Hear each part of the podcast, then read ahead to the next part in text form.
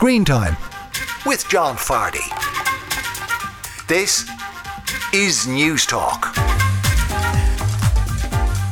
Hello and welcome to Screen Time. I'm John Fardy and this is News Talk's TV and movie show. This week on the show, Thinking Film.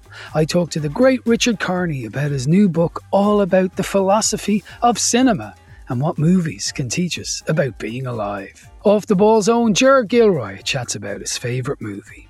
And as always, we'll be bringing you all the TV and movies you should watch or possibly avoid. I'm open on Twitter, John underscore Fardy, or you can email me screentime at newstalk.com. This show is available as a podcast every Friday at 5 pm on newstalk.com with the Newstalk app powered by GoLoud. And it's on the radio every Saturday at 6 pm here on Newstalk. Good weekend to you all. Hope you're doing well despite the unseasonably bad July weather. And uh, this is a movie and TV show, of course, but I can't start the show without mentioning the sad passing of the wonderful Sinead O'Connor.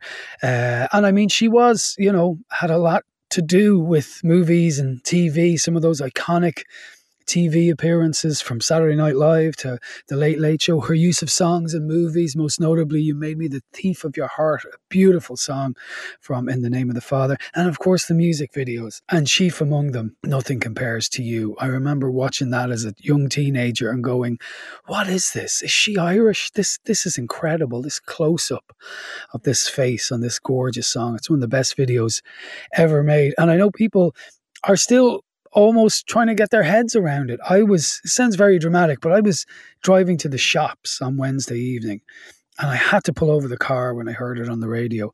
And I, I, I started texting people, and a lot of people had that sensation that we had to, you had to almost share the news with somebody, you know, like Patrick Kavanagh says we're not a, a, to know we're not alone in our loneliness, uh, and of course that loneliness is just a drop in the ocean to uh, what Sinead's family and all are feeling now. And it's almost a cliche over the last few days to even say this, but she simply had one of the greatest, most beautiful, plaintive, endearing voices, not not just from Ireland but from anywhere of the last 50, 100 years ever. So uh, sad, sad news. There is a great documentary that was only out last year called Nothing Compares, all about her life and her journey and, and it's a brilliant documentary about you know how she kind of set out to be a punk of sorts and ended up being a rock star and of course the things that troubled her and of course the issues she took a stand on, many of which the fullness of time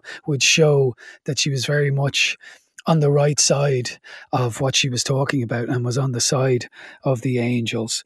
So nothing compares. A great documentary. If you want to remember the legendary Sinead O'Connor this weekend, or of course you could just listen to some of the incredible music. Now, in happier news, it was a bumper weekend for the cinema, and you've probably heard due to Oppenheimer and Barbie, the box office is breaking all sorts of records. It's kind of ironic in a in a week when uh, actors are on strike. But there you go. And even here in Ireland, I saw a note from the Lighthouse uh, and also the Pálás in Galway. They had their biggest weekend ever uh, with cinemas booked out and people just going mad to see Oppenheimer and Barbie. And it's just, it's wonderful news that, you know, people are flocking back to the cinema like that. And they're good movies to flock back to. I mean, last week we gave Barbie three out of five you know, it wasn't a glowing review, but it certainly wasn't a bad review. I was just a bit, you know, wasn't sure it was living up to the hype, but it's still a decent movie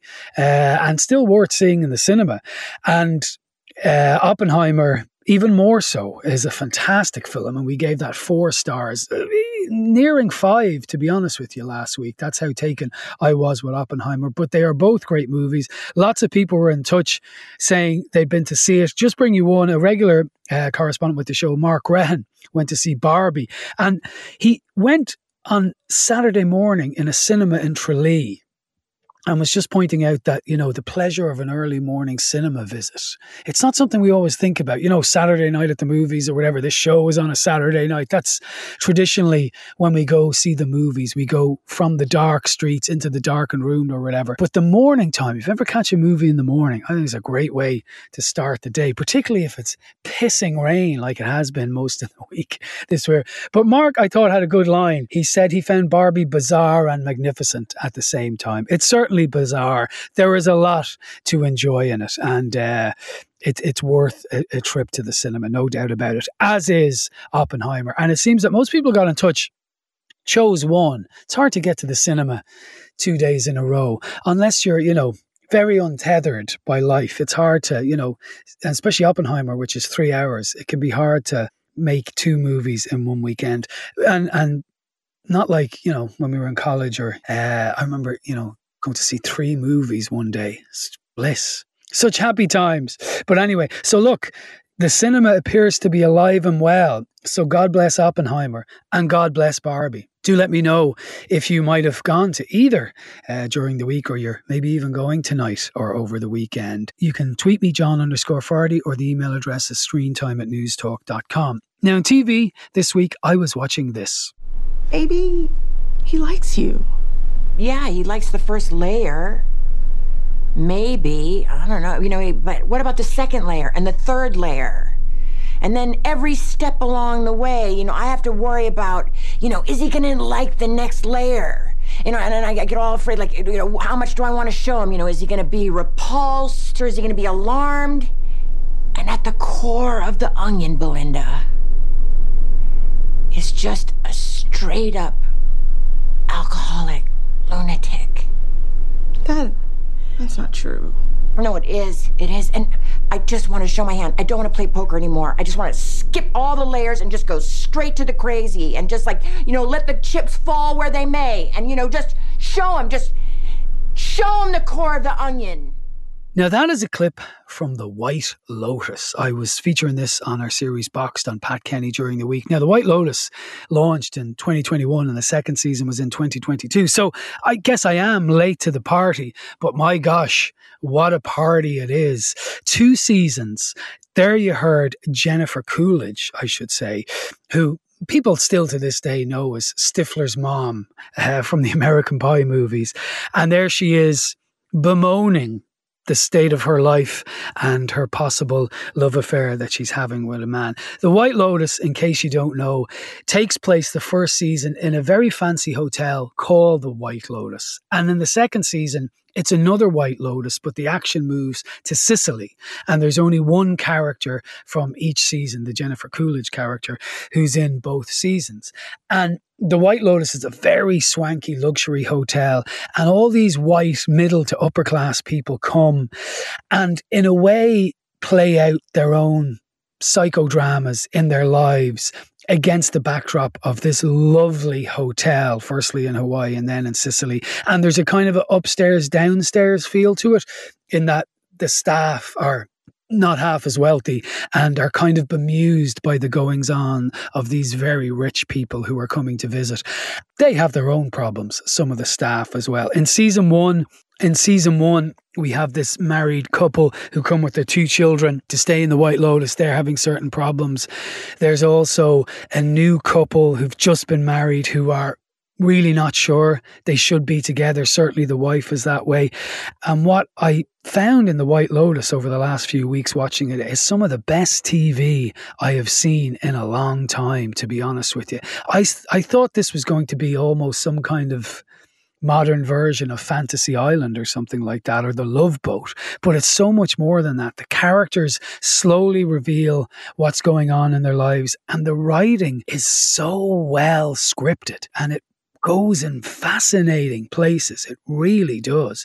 And then season two was a revelation because I just didn't think it was going to get any better. And season two is possibly better. The action moves to Sicily. Michael Imperioli of The Sopranos, Christopher and The Sopranos, plays a guy who's visiting with visiting the White Lotus with his son and his father. His own marriage is breaking up, and he befriends two prostitutes. There's also two couples who come who are having a really weird dynamic with each other, and then Jennifer Coolidge, who's in both seasons, who plays this very wealthy, very troubled billionaire or millionaire anyway, who's traveling with her assistant, and she's married in the second season. It's a kaleidoscope of human emotions, and it's absolutely brilliant. And the drama that unfolds is incredible. And season two, in particular, has some of the most clever writing and some awkward scene setting and dialogue between characters that I've witnessed in a long time. Now, as I say, I'm a late convert or a late arrival to the White Lotus. People have been raving about it, but I finally caught up with it. And by golly, it is great television. So do check out The White Lotus. It's on Sky or Now TV. So check it out, my friends. Now you're listening to Screen Time News Talks TV and Movie Show. Now, Thinking Film, Philosophy at the Movies, is a new book of essays all about cinema and philosophy and asks questions about how cinema can aid us in our lives and add to our combined critical thinking and asks if movies can in fact be a form of philosophy.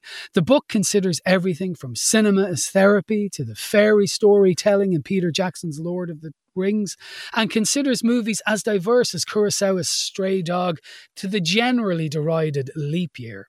The third part of the book has contributions from film lovers from all walks of life, including poets and even lowly radio hosts, but more of that later, and sees them write about their films that inspire their own thinking. The book has been put together by Murray Littlejohn and by Richard Kearney. Richard Kearney is an Irish philosopher and writer who holds the Charles Seelig Chair of Philosophy at Boston College and has written too many books to mention on philosophy and the arts and has also written novels and poetry. Indeed, his latest novel, Salvage, has just been published to much critical acclaim. And I'm delighted to say that Richard joins me now. Hello, Richard. How are you? Hello, John. Delighted to be here with you. Thank you very much. Now, listen, it's a grandiose question, but is it your thinking in putting together a book like this that maybe traditional philosophers haven't given film its necessary place in terms of how it can contribute not just to philosophy but to our general kind of emotional and intellectual understanding of our lives uh, absolutely um, it's interesting that it wasn't until the 1970s and 80s that philosophers actually started talking about movies. Mm. And uh, that was a big gap in the history of philosophy from Plato, who two and a half thousand years ago first wrote about movies in the Republic, his famous dialogue, The Republic, where he has the prisoners in the cave watching images being projected from a bonfire uh, as figures go back and forth with these shapes that are that are cast onto the walls of of the cave. So it's uh, it's uh, it's a long time to wait from Plato to uh, contemporary philosophy to actually come back to that question of you know what is reality, what is the representation we see on the silver screen, and how do we negotiate our lives through dreams, and in particular through these technologically uh, structured dreams that are so important for us. Yeah, and you know, I do, I won't want to wade too deep into philosophical waters and bore with people, but it seems to me from reading through the book, a person who really took philosophy, or sorry, really took cinema seriously in terms of philosophy and human understanding, was a gentleman called Stanley Cavell. Is that right? That is right. Yes, Stanley Cavell was a remarkable figure. He's a professor of philosophy at Harvard a very kind of um, idiosyncratic uh, figure, did things his own way. But when he was um, studying for his dissertation uh, in his, you know, late twenties, he he got very bored of academic philosophy and started going to the movies. And as he came back from the movies to finish his dissertation, he said, Look, there's something wrong here. How can we separate philosophical thought uh, on the one hand from what's going on in the movies. Uh, because what's going on in the movies is actually portraying our lives, and philosophy is meant to be reflecting on our lives. So he then started incorporating movies into philosophy and actually started raising the question what can movies teach us about philosophy? Uh, mm. As much as what can philosophy add to movies by, you know, interpreting them, reflecting on them, analyzing them, and so forth. So he was a real, um, how shall I put it, pioneer in the philosophy of film and the setting up of, of film studies programs, you know, throughout the world, in fact. Yeah. And were there particular movies that he thought were really good at, at doing the work of philosophy? In fact, there were. He he loved the Hollywood movies of the 40s and 50s. Um, you know, his, his, his first his first book, The World in View, it goes into um, Philadelphia story and and and Stella Maris and all these uh, Stella Dallas, sorry, and all these wonderful, you know, black and white movies um, that many of us would have looked at maybe in our youth, but sort of moved on from there. He he sort of thought that, in fact, the filmmakers of the time, and a lot of them were exiled German Jews, European Jews, um, and intellectuals and thinkers who had to leave Europe because of Mussolini and and and and, and um, Hitler, and they many of them settled in in Hollywood. It was the time also of Thomas Mann and and so on and so forth. Many of the writers were the great writers and thinkers uh, were were writing screenplays in order to mm. live, in order to survive, and many of the directors, Hitchcock included, were very well versed in, for example, psychoanalysis and the new psychology that was developing at the time in Europe. So this all fed into the making of movies, even though it was very, um, how shall I put it, translated. It was very translated into a very accessible idiom so that people mm. would go to Philadelphia, you know, to Philadelphia story, and they wouldn't know that this was Freud and Heidegger, um, but actually it was. So it was a wonderful mix of high culture and popular culture, and that's yeah. one of the great things about movies. It brings the two together. And it seems to me that, you know, not to consider movies in this kind of endeavor is nonsensical because not that they're better than books or whatever, but, you know, generally a movie is about two hours and so much can be distilled in such a short space of time. Like they're a perfect vehicle for, for human thought due to the kind of confinements of how they're made. Absolutely. I, I couldn't agree more with you. And you know, when you've seen a good movie and you've immersed yourself in this world of symbolic representation, right? These moving images in front of you, the magic of it, the pleasure of it, the joy of it, the excitement of it, the escapism of it, all of that. Mm.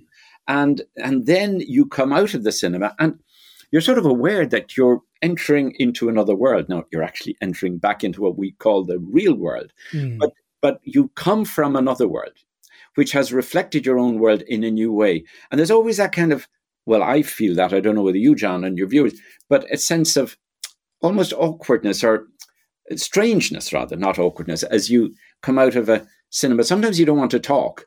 You know, mm. somebody says, you know, what do you think of the movie if you're with someone and, and you're not quite sure you want to talk because there's this transition from a, a, magical world back to the real world. But movies actually raise the question of the relationship and demonstrate and show the relationship between the magic world of dream, of phantasm, of fantasy, of representation, and our everyday real world. So I think this is absolutely true. I tell you, recently I went to see Tar. I don't know whether you saw that movie. Yes. Um, yeah. And I, th- I found it a tough movie. It's a long movie. I wasn't quite sure what to make of it when I was watching it. But I, I woke up the next morning very early and I woke my poor wife Anne and I said her, What did you think of the movie? And uh, we had a discussion lasting nearly two hours about about the different scenes and the different characters and the different meanings and whatnot of of the movie. And that's I think what a really good movie does it keeps coming back to you. The images keep coming back to you. And you have this kind of hunger, not just to reflect on them yourself, but actually to kind of share them with other people and talk it through with other people. I think that's the sign of a, of a great classic. Yeah, and you're preaching to the converted in terms of almost wanting to be alone when you come out. Because I find whenever I see a movie of, of any description, uh, it takes me 24 hours to figure out what I thought of it. Like I really can't give you an instant response, and I think it's because what you're saying. You're so, particularly with a good movie, transported somewhere else that you are literally with a good movie changing worlds when you come out into the bright and you're squinting in the sunlight you know? So i think that's i think that's a great way of putting it. Tell me this. Let me just uh, d- dive into the book a small bit. There was there was a couple of examples that i found very interesting. There is a chapter i think it's a man called steve Mulhall who writes about the aforementioned leap year which is I Amy Adams is a wonderful actress. That was in part shot on the Aran Islands, which I'm a big fan of. But it's it's a pretty atrocious movie, I I think. Why did you want to have an essay about that in the book? well, ask ask Mulhall that. He's one of the great uh, sort of philosophers of movies, and I, I think it's sort of a movie that fascinated him in terms of what it could have been, but what it didn't end up as. And a movie mm. like hmm. that that almost fails puts itself in question. You know, Truffaut used to make movies in the 60s and 70s of the French um, Nouvelle Vague director about what is it to make a movie? What is it that makes a movie work? And I think, um, you know, Heidegger said you only think about life when your life breaks down, when you have a depression, when you experience the meaninglessness. It's when it breaks down that you actually ask the question, what does it mean to be? And it's like that with a movie. Sometimes it's a movie that breaks down, that causes you to question, what the hell are they trying to do? You know, what's reality here? What's representation and fiction and so on? And I think that's really what he was getting at. But I tell yeah. you, it, it, it, reminds me of, of another uh, a, movie discussed in, in, in the book, and that's Schindler's List. And I had a, I had a very interesting experience once with uh, with a, a, woman who came, a little old lady actually, who came to talk to me after I'd given a talk in McGill University in Montreal years ago uh, about Schindler's List and how a filmmaker uh, can actually depict something like the Holocaust. And anyway, at the end of it, this little old lady, she must have been in her 80s, came down to me and she said, You know, I was one of the survivors of Schindler's List. And after the war, I made it to Israel. And then I came and lived here in Montreal. And I never spoke to anybody my husband, my children, my psychiatrist, my doctor, my rabbi, nobody about what had happened in the concentration camps. Until, she said, I went to see the movie. And seeing myself depicted by a fictional character in the concentration camp enabled me to go back and relive what I had lived, but had totally suppressed because it was so difficult, so painful, so unbearable. And having seen myself through the detour of fiction in film, I was able to revisit my own life and that part of my history and indeed of history. And I think that's the power of movies to take us out of ourselves so that we can actually reflect on ourselves in a way that we can't do in ordinary life because we've got all these defense mechanisms mm. and you know mm. reflex actions and suddenly you go into movie the mind goes on holidays the imagination starts to play and then you can actually conjure up all sorts of things that remain hidden and un, uh, unattended to neglected as it were in, in our ordinary lives, which are full of repression. Now, we're going to take a short break there. I'm talking to Richard Kearney about his new book, Thinking Film Philosophy at the Movies. We'll continue with more after the break. Now, you're welcome back to Screen Time. I'm John Fardy, and this is News Talks TV and movie show. You are listening to my conversation with Richard Kearney, all about his new book, all about the philosophy of cinema and what movies can teach us about life and living. And the book is called Thinking Film. Just in terms of something else in the book, and, and it, it, it pertains to your own writing about movies, you have very interesting analysis about monsters and aliens. Mm. Uh, and I was particularly taken by you know, there was this kind of glut of music movies during the Clinton era and TV shows, The X Files, Men in Black, and all. Just tell us why you think that kind of was. You see it as kind of like an overdetermined event or something like that. Well, I think in America, um, at a certain point of time, the 80s and 90s, there was a, a big reflection about about us and them. And American society sort of started going into crisis. Now, this is before Trump and all that. Yeah. Um, and uh, and Obama, you know, and, and and there was a sense of how do we handle our identity with the new question of immigration, the northern border, the southern border, and suddenly all these movies started cropping up. Men in Black, you know, with Tommy Lee Jones, as as as, as you will remember, and many of your viewers, is this detective sort of operating on the border. Most of these movies were shot in New Mexico, Arizona, Texas. Um, mm. So it was very much, you know, what is America and what's not America. And this identity crisis then led to these aliens, this reflection on aliens. But instead of it being alien immigrants, uh, it was projected onto aliens from outer space. But there's a beautiful scene you may remember. I think it's indeed the opening scene in that movie when uh, Tommy Lee Jones and the agents in black are there and they they they they stop a, a, a van coming through, a lorry coming through with um, illegal aliens in the back uh, in the back of the van from Mexico, and they take them out from the back of the van, and suddenly the the immigrants then lift off their faces and they are aliens in disguise. Mm. So this led, I mean, there, there, were Alien Resurrection, that whole Alien series was there three or four or five with um, Sigourney Weaver playing, you know, uh, Ridley, uh, Captain Ridley, um, Ripley, extraordinary movies. And I think it did reflect that question of how we tend to scapegoat the other that is part of us, but that we want to keep out. And that's a mm. personal thing in terms of our psyches, but it's also a national psychodrama, and particularly now with the immigrant problem throughout Europe, throughout America, throughout the world. Um, and with climate, it's going to be aggravated. And there's always a temptation at that point to go into fantasy to try and resolve a problem you can't solve politically. And one's fears, one's prejudices, one's projections, they can all be explored cinematically in a way that we'd be uncomfortable doing very often in, in real life, in real terms. Yeah. Yeah, fascinating.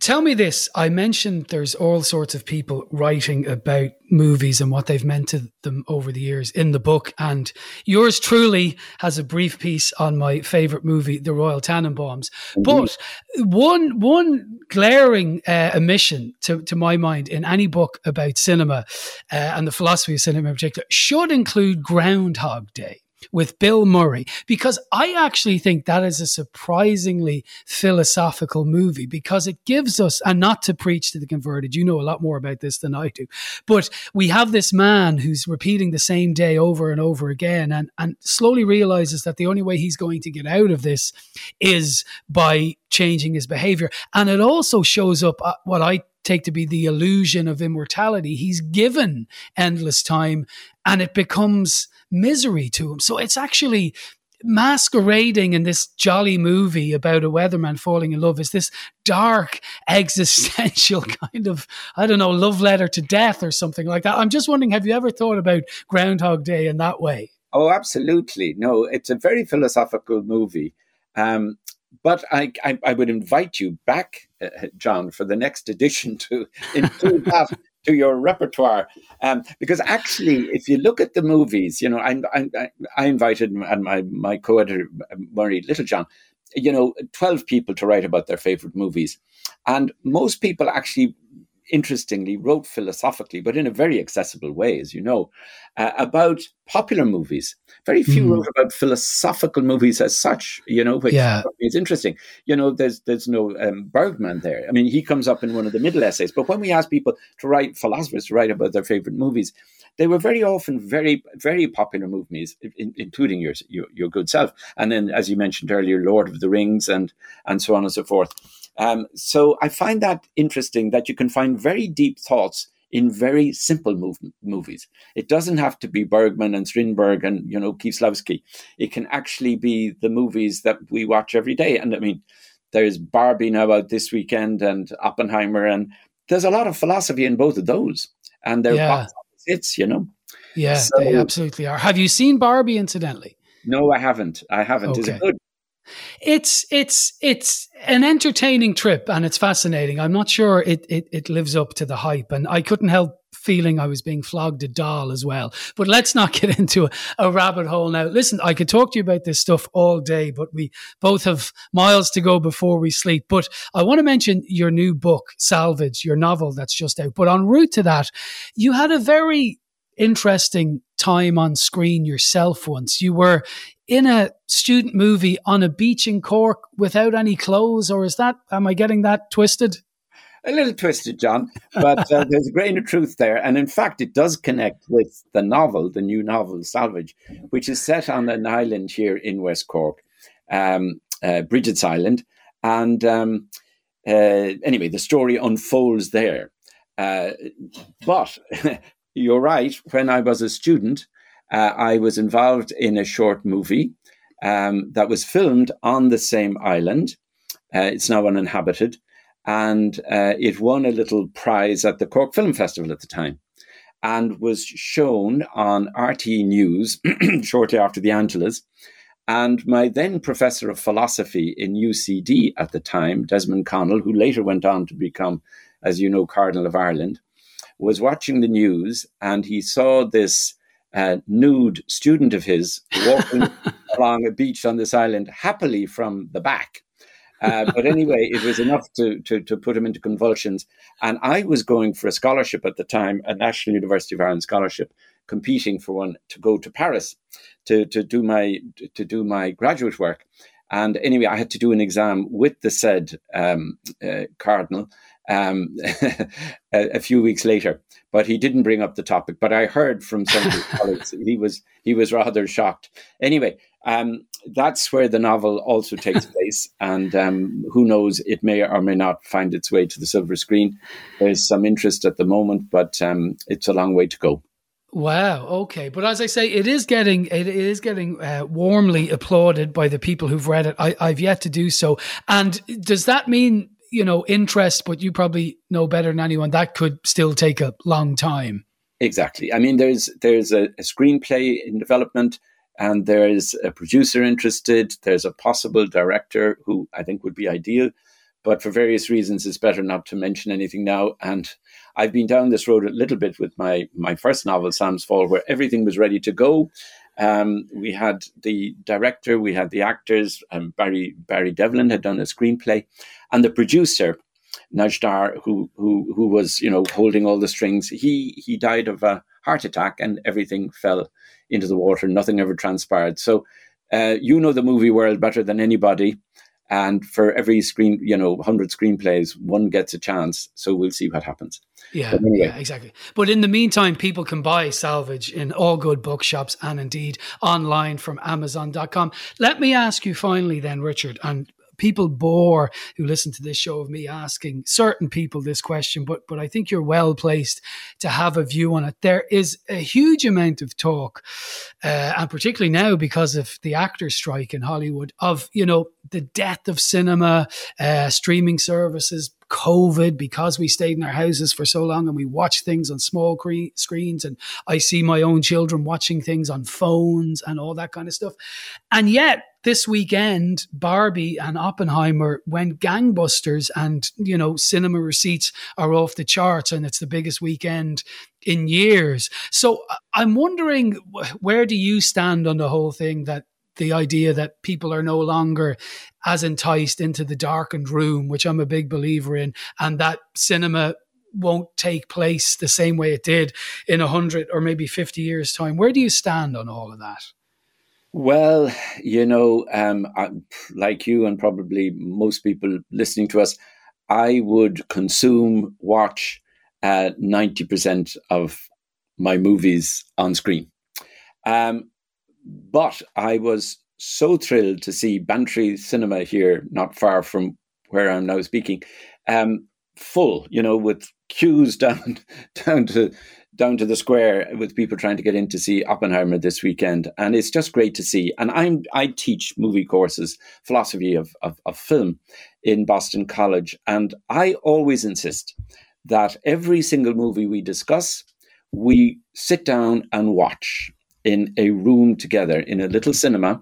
Um, and there is an experience of the magic of the moment in that dark room. In fact, the cover of the book Thinking Film is actually people sitting in a dark room with a screen being lit up. And that goes back 20,000 years when people in caves, cave dwellers, first projected and painted images onto the walls of their caves. That magic can never fully be replaced, uh, I think, with a digital simulation. It's incredibly powerful. It's it, it communicates. It's it's it's easy to access and everything else. And we'll never go back on that. But I think it's absolutely essential to maintain wherever we can that particular magic moment of going into a room filled with people and watching something in a dark room. Something lights up. Um, and it's a bonfire that's lit in our imagination every time. So I think hopefully it'll be a both and.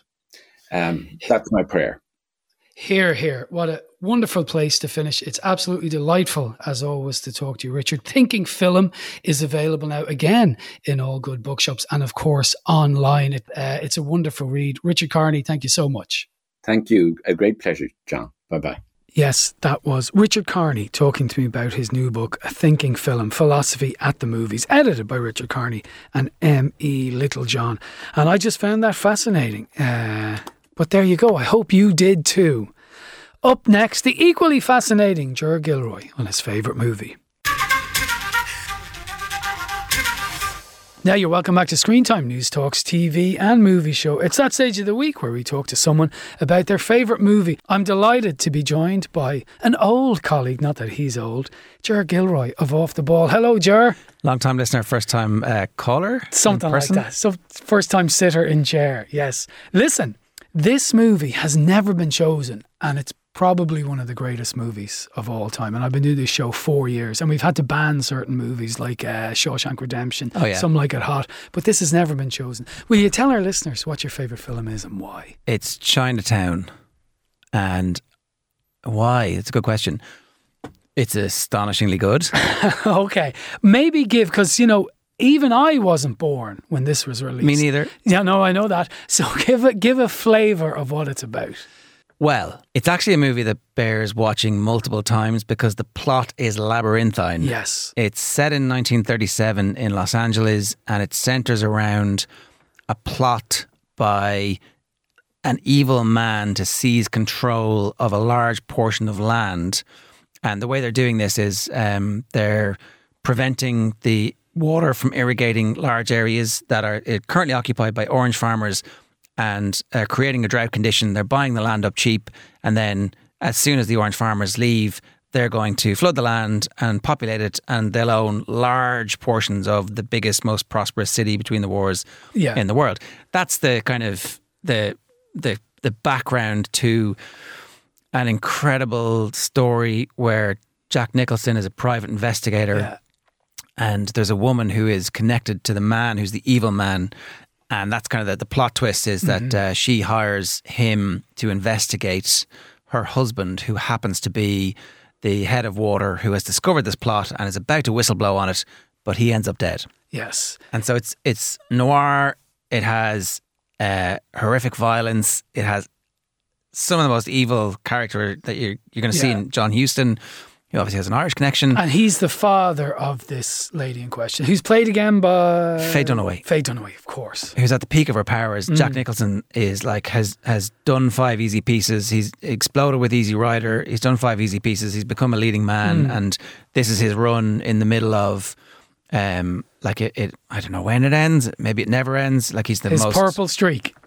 It absolutely is because uh, One Flew Over the Cuckoo's Nest is a year after, and so he he gets nominated basically for everything around this period of time. He's the. Yeah. I was looking it up. He's the most nominated male actor in, in Hollywood history for Oscars. Um, wow, I didn't know that. Well, you're staring into my territory here, steady. there's an amazing there's an amazing scene and uh, like this is a do you do spoilers in this Yeah, to to a type. Let's see what you say, and we can 19 always edit it if we have it's to. from 1974 right so uh, there's like a the reason that we know the guy is so evil is that Faye Dunaway's character uh, has a sister who she's protecting in the film who it turns out is her daughter and her sister That's a pretty big spoiler. It- it's a, I understand that. Funnily enough, while I was reading about this today, just to re- remind myself of it, in 1974, Jack Nicholson found out that his sister was his mother. That's right. Yeah. At the same, around about the same time, this is all happening. that. Um, and look, the other thing that we should mention about this, which is very problematic, is that Roman Polanski is the director. We'll get to that in one second because I was I was going to ask you about that. But yeah, it is a dark movie with that dark secret at its heart and it's revealed and I, I still have a visceral sense of when you find that bit out it is from 1974 so people can it's not really a spoiler I think a lot of people I know. think uh, to, to my point earlier, you can watch this film Yeah. every year. You can. It's definitely you should add this to your roster of films that you rewatch because on each viewing, first off, the aesthetic is incredible. Like it's made in the seventies, and so Mm. I, I like there's a I have a thing about the nineteen seventies movies where I'm just like I can watch them endlessly because uh, cinema went big in response to the advent of good quality television, and everybody was addicted to television. And they, that this was going to be the end of movies. So movies responded by going bigger and investing more money and spending more on the screen. And the I don't know, I just love the cinematography and the yeah absolutely fancy camera work. And you're preaching um, to the converted and it has Jack Nicholson. Yeah. at, at And he- absolute peak of his powers. he is at the peak of his powers and people even though they don't know, know the movie they will know this is where he spends a large part of the movie with a broken nose it's actually it's actually it's it's been stabbed. yes Roman Polanski stabs him in his in his cameo in the nose and slits it. What Yeah. uh, uh, what what happens to nosy cats? They lose their nose, and he he stabs him, and so there's like a, a giant plaster on his on his face for most of it until eventually it comes off, and then in a moment of um, erotically charged uh, bandaging, and you know it's the seventies. What do you think is going to happen here? Yes. Well said. Okay. Like I completely agree with you. And we, we've we've given away a bit of the movie, but not a huge amount. It takes place during the water wars. It is labyrinthine in its storytelling. It is absolutely amazing. It holds your interest. It definitely took me a couple of viewings to fully understand the plot. Yeah. And I was reading it this morning on Wikipedia going, ah, okay, that all makes much more sense now. So is this something you probably watch once a year? Definitely, yeah. Yeah, yeah. okay. I'm, um, I'm due my rewatch this year. It's uh, like, if if I was ever rich, Yeah. my house would be decorated like this movie. Okay. Like all of the parts of it, the Yeah. the uh, the houses that they live in, the offices that they have, particularly the detective office. I'm Mm. Yeah. like, this is just amazing. Yeah, and it's the real that hard boiled detective office kind of thing. I would have thought you would have decorated your house more like the Scarface mansion. But anyway, let's let's not get into that now. Okay. It is a brilliant movie, unquestionably. So we come to the elephant in the room, Roman Polanski. And we could we could ask the same of all sorts of directors and musicians and stuff like that. So he Very problematic. very problematic. So where do you stand on that? I don't mean the case necessarily, but the idea of someone doing something unpleasant or horrific, Well, depending on the scale, it's- and watching what they produce. Uh, and it, it's very close to the bone with this because again, reading about it. Um, so, uh, Anjelica Huston comes home to pick up her stuff. Mm-hmm. She's living with Jack Nicholson. They've broken up. Mm. Uh, two, three years after the movie is made, she comes home and Roman Polanski and a teenage girl are there, and he has his camera equipment. She subsequently says she saw nothing untoward. And Anjelica Huston's father is John Huston, Yes. who's in this movie. Yeah. Polanski directs this movie, and obviously Polanski and Nicholson are, are best mates. And Nicholson is away when uh, when the incident happens. So look, I I don't believe Roman Polanski's version of events. Yeah. It makes it very problematic watching the movie. Yeah. Um, But do you still continue to watch it? I'm not saying you shouldn't. I'm just asking you. uh, I do, Yeah. I do, and I'm watching it. I'm watching because you're separating the man from the I, art. I, I mean, I, I'm, I, I don't think I am. I think I'm aware of this, and I'm going. This guy's, this guy, like, uh, the the the movie has evil at its core, yeah. and um, I'm not saying you know great artists need to have some experience of it to be able to communicate it because um, I, I don't know what John Huston was like, but he, he carries off the evil on screen incredibly Yeah. well. So look, it is it is problematic, and I, I don't know what to do with with that stuff. Yeah. Uh, you know. Yeah. Um, No, that's fair enough. Fair enough. But we I- had to mention it. I wouldn't advocate playing Michael Jackson's music on the radio anymore. But if people want to listen to Billie Jean as like a thing, then that you know you gotta you gotta make your own mind up about these Yeah. things. Like you go back to like David Bowie, you go back to didn't didn't WB Yeats have some problematic Oh, stuff? it- it's endless. Caravaggio killed a man. So, you know, where do you stop? I get it. It's an interesting discussion. But listen, Chinatown is undoubtedly one of the greatest films ever made. And it's the first time it's chosen. Let me ask you this you do have children. And I forget how old the eldest is. 11. So they haven't watched Chinatown No. yet. No, no, no, no, no. Okay, good. No, I, I forgot how old your children were. No, because it's always very interesting in this lot. People with kids talk about showing certain movies to their kids and what they're going to make of it. So I- I- they'll have to be a bit older, though. Well, I, I, the Jack Nicholson Batman is is my first exposure to Jack Nicholson. oh yeah, yeah. Um, and I think I was 12 when that came out.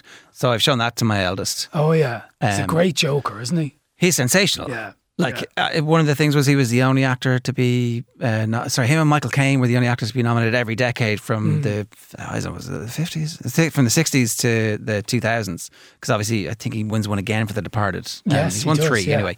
But um, yeah, like I, I I'm.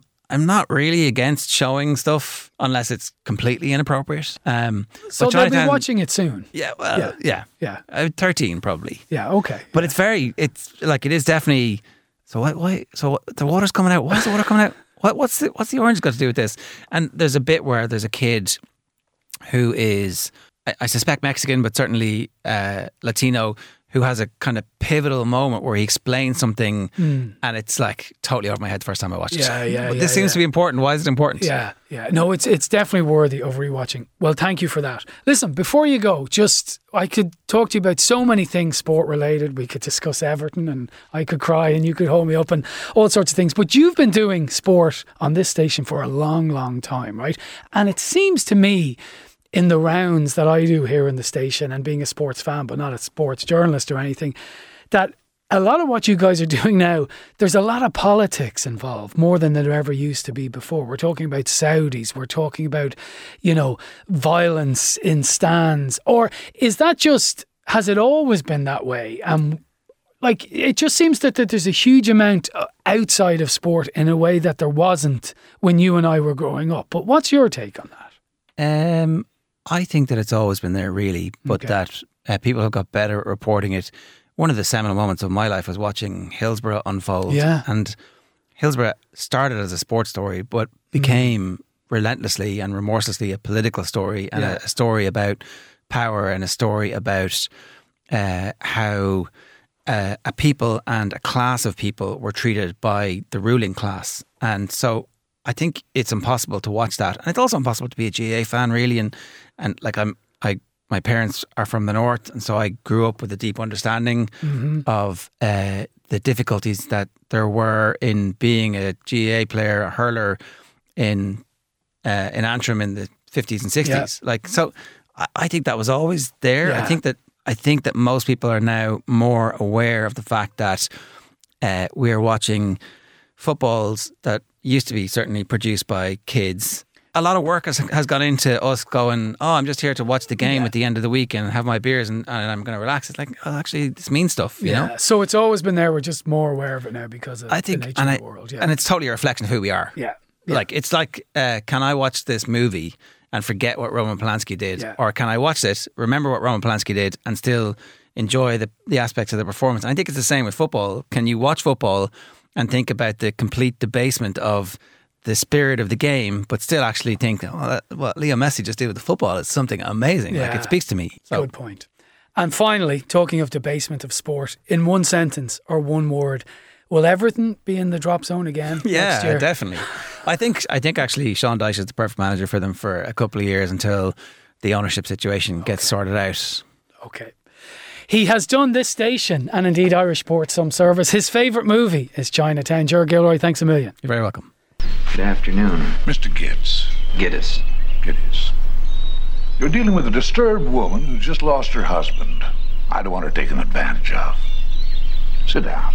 What for? You may think you know what you're dealing with, but believe me, you don't. Why is that funny? It's what the district attorney used to tell me in Chinatown. Yeah? Was he right? Exactly what do you know about me? Sit down.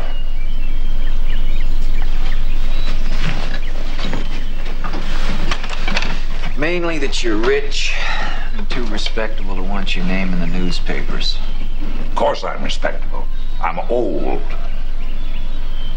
Politicians, ugly buildings, and whores all get respectable if they last long enough. A clip there from Chinatown, a movie I can't believe has never been chosen in this slot. And my thanks to Ger for going deep on it. That is it for this week. Next week on the show, we're doing one of our specials. We're looking at the best blockbusters of all time. It's an August bank holiday. It's going to be a fun show.